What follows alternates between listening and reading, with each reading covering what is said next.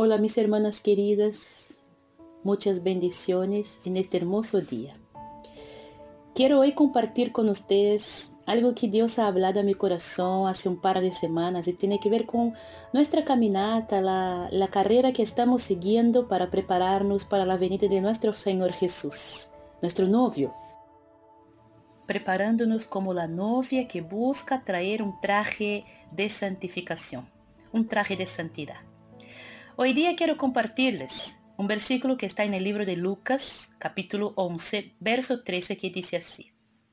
Pues si ustedes, aun siendo malos, saben dar cosas buenas a sus hijos, cuánto más el Padre Celestial dará el Espíritu Santo a quienes se lo pidan. Este es un texto que realmente me intriga mucho y me hace preguntarme ¿Cuál es el objetivo o la intención que tiene Jesús al compartir con sus discípulos este tipo de enseñanza a través de esta contestación? Porque si, si nos fijamos bien en lo que estas palabras de Jesús dicen, el Padre les dará el Espíritu Santo, no sé a ustedes, pero a mí me parece raro como respuesta a la petición que hacían los discípulos. Pero fíjense, Fíjense que Dios nos trae una otra perspectiva al ocupar estas palabras en la boca de Jesucristo.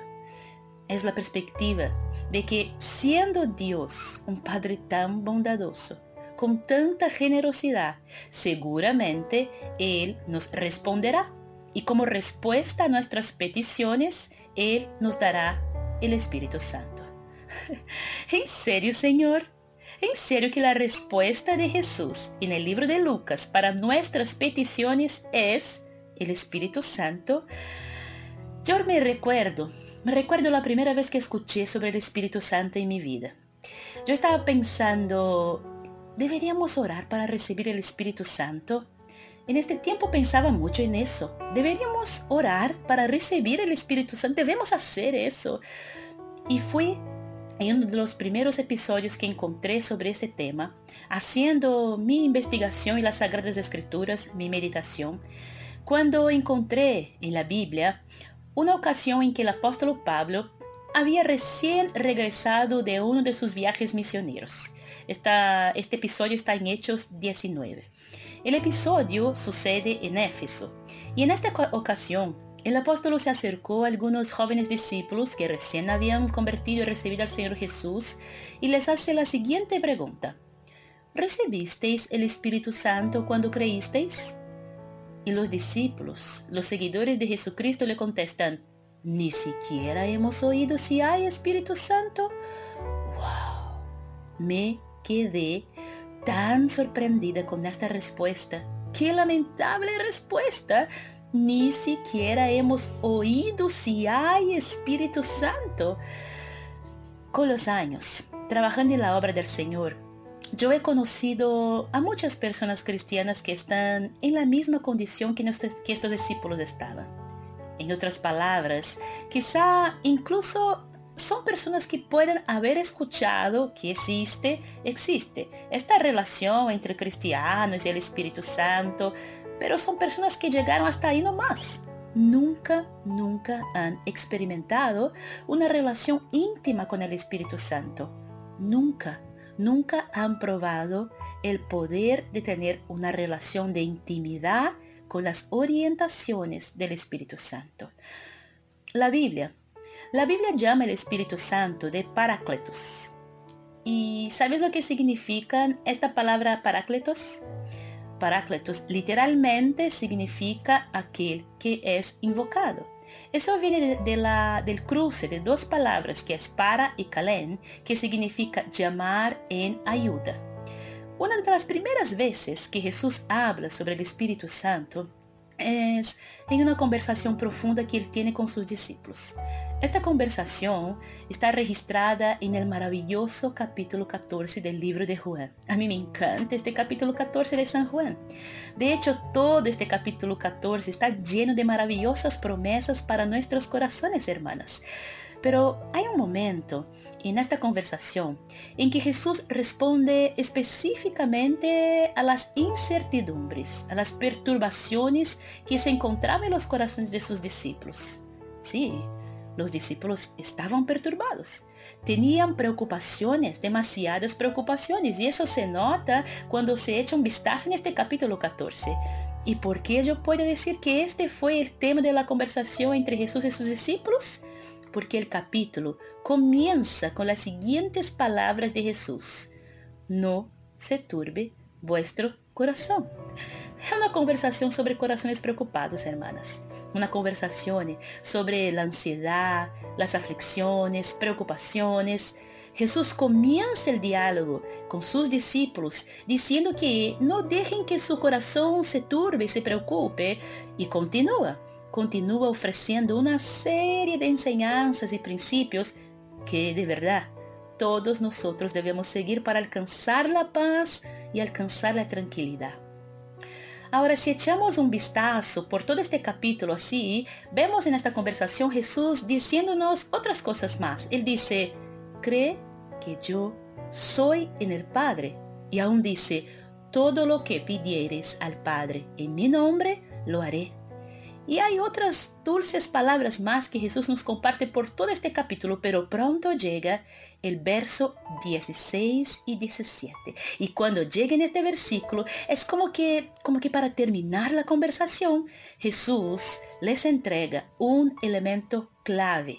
El resultado de esta conversación, Jesús les dice, yo rogaré al Padre y Él os dará otro consolador para que esté con vosotros para siempre.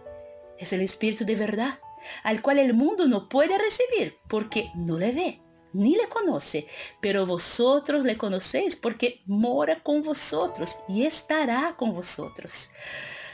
Yo pediré al Padre, dice Jesús, y Él os dará otro paráclito, otro consolador, para que esté con vosotros para siempre. Con esas palabras, hermanas, se queda muy claro, clarito, que el propio Cristo es el primer paráclito. Es como que la acción del Espíritu Santo sea o será semejante a la acción que Él, Jesús, ha empezado a realizar en nosotras el día en que recibimos a Cristo como nuestro Salvador en nuestros corazones sería como que el Espíritu Santo constituyera casi que la prolongación de la obra de Dios en nosotros. Entonces acá nos damos cuenta del rol que cumple el Espíritu Santo en nuestras vidas. Él es nuestro. Fue brindado por Jesús. Él es nuestro defensor, nuestro abogado, nuestro mediador él incluso realiza la función de intercesor. Sí, Él nos enseña cómo orar, cómo clamar a Dios. ¿Sabían ustedes eso? Sabe, yo me recuerdo. Me recuerdo muchas veces cuando sentí las lágrimas sofocarme, ¿sabe? Ahogarme, ahogar la lágrima en mi garganta. Ni siquiera sabía qué tipo de palabras dar a Dios en mis oraciones son ocasiones en que uno no está seguro si, si las palabras son las más apropiadas para hablar con nuestro Dios. Yo muchas veces en estas ocasiones no me sentía segura de que sería escuchada por Dios. Así que era solo gemir y orar, llorar. Y entre llanto y gemidos, así me expresaba yo. No sé si alguna vez, si alguna vez has experimentado algo similar así en tu vida, hermanas. Ocasiones en las que ni siquiera sabías qué palabras ocupar, que viene el llanto y uno no sabe qué decir. Y si sus palabras fueron producto de la frustración, uh, la angustia, la incertidumbre, a veces incluso hasta palabras que son producto de un tipo de rebeldía, ¿cómo orar en estos momentos? Son momentos en los que ni siquiera sabemos si nuestras palabras agradan el corazón del Padre. Lo único que nos toca, lo único que nos queda es orar y llorar. ¿Te ha pasado algo así en tu vida? Bueno, ya me imagino tu respuesta. Como mujer, me imagino tu respuesta clarita, clarita. Y sabes, no es tan malo que lo hagas, ¿no? Si diriges tu llanto hacia Él, tu amigo Espíritu Santo, está bien que lo haga, porque la Biblia dice así en Romanos 8, 25 y 26. Pero si esperamos lo que no vemos, con paciencia lo aguardamos. Y de igual manera, el Espíritu Santo nos ayuda en nuestra debilidad, pues ¿qué hemos de pedir como conviene? No lo sabemos, pero el Espíritu mismo intercede por nosotras con gemidos indecibles. Ay, hermanas, no sé cómo es para ti. No sé cómo es para ti, mi hermana, pero para mí el efecto que tiene estas palabras es muy reconfortante. ¿No es maravilloso saber que tenemos un amigo que está listo para ofrecernos su hombro? Escucharnos, consolar nuestro llanto y aún llevar nuestras palabras, muchas veces indecibles, directamente al corazón de Dios, de nuestro Padre. Es reconfortante, ¿verdad? Yo no sé cómo es para ti, mi hermana, pero para mí es maravilloso. Maravilloso saber que tenemos un amigo que está ahí listo. Es un regalo de Jesucristo para nuestra caminata, para nuestro crecimiento espiritual. Bueno, como mujeres, nosotras que consideramos todos los roles que debemos cumplir día a día en nuestras vidas, ya sea como profesionales, como esposas, como madres, a menudo incluso como hijas, tenemos muchas tareas, ¿verdad? Y por ende necesitamos mucha sabiduría de Dios. Sabiduría para poder actuar como corresponde a una verdadera hija de Dios. Saber actuar como una mujer que agrada el corazón de Dios. Son muchas las tareas. Y yo, de verdad, debo confesarles, hermanas, a menudo nos hace muy difícil llevar a cabo todas las tareas que correspondan y aún actuar o reaccionar como corresponde. Es muy difícil. Actuar siempre con paciencia, reaccionar con paz, mansedumbre y los demás frutos del Espíritu que nos insta a vivirlo todos los días nuestro Dios es una tremenda batalla. Una tremenda batalla que incluso el apóstol Pablo nos advierte en la Biblia diciendo que la carne siempre irá a la guerra contra el espíritu. Así que no es fácil, hermanas. En estas últimas semanas estamos hablando justamente de esto el desafío de prepararnos en santidad para nuestro novio Jesús, ¿verdad? Y yo estoy segura, segurísima, de que en este desafío que nos presenta todos los días, estoy segura de que la única forma de ganar esta batalla es a través acción del Espíritu Santo en nuestras vidas. Porque el hombre natural no percibe las cosas que son del Espíritu de Dios, porque las cosas que son del Espíritu de Dios se han de discernir espiritualmente. Eso dice la Biblia, hermanas. Así que, ¿cuáles son los obstáculos que te hacen tropezar en este viaje de santidad para complacer el corazón de nuestro Padre? ¿Ah? ¿Es el enojo? ¿La falta de paciencia? ¿La impetuosidad? ¿La incapacidad de perdonar? ¿Te tropiezas por falta de misericordia? ¿Miedo, angustia, temores del futuro? Llama a tu amigo Espíritu Santo para que Él te ayude a no fallar. Clama a tu paracleto, a tu amigo. Él es tu abogado, Él es tu consolador.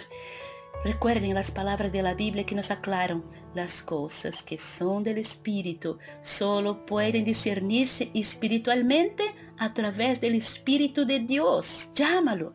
Dile sinceramente, Espíritu Santo, tú eres la promesa de Jesús para mi vida, para mi crecimiento espiritual. Ayúdame. Ayúdame, Espíritu Santo, a saber cómo reaccionar para que yo pueda agradar a nuestro Padre. Dame la paciencia necesaria para el día de hoy, Espíritu Santo. Espíritu Santo, ¿sabe qué? No logro tener misericordia, no logro, me cuesta, me cuesta mucho. Ayúdame a tener tu mirada hacia las personas. Espíritu Santo, no sé qué hacer, no sé qué decisión tomar, qué acción. Dame sabiduría, Espíritu Santo, o aún, sabes, Espíritu Santo, me duele, el corazón me duele, me siento tan frustrada. Y tú eres el único que puede consolar verdaderamente mi corazón. Ayúdame, consuélame ahora, Espíritu Santo. Finalizando, finalizando quiero volver al principio de nuestra conversación, donde empezamos hablando de la promesa que nos hizo, que nos hace nuestro Señor Jesús cuando llevamos hacia Él nuestras peticiones. Oramos, clamamos, rogamos, presentamos con todos los detalles nuestras necesidades Y Él finalmente nos dice, si ustedes que son malos saben dar cosas buenas a sus hijos, cuanto más Dios os dará el Espíritu Santo, para que Él pueda ser tu maestro, tu amigo, tu consuelo, tu orientador. Disfruta, hermanas, disfrute este tremendo regalo de Dios, que es una relación íntima y diaria con nuestro amigo Espíritu Santo. Que Dios las bendiga muchísimo.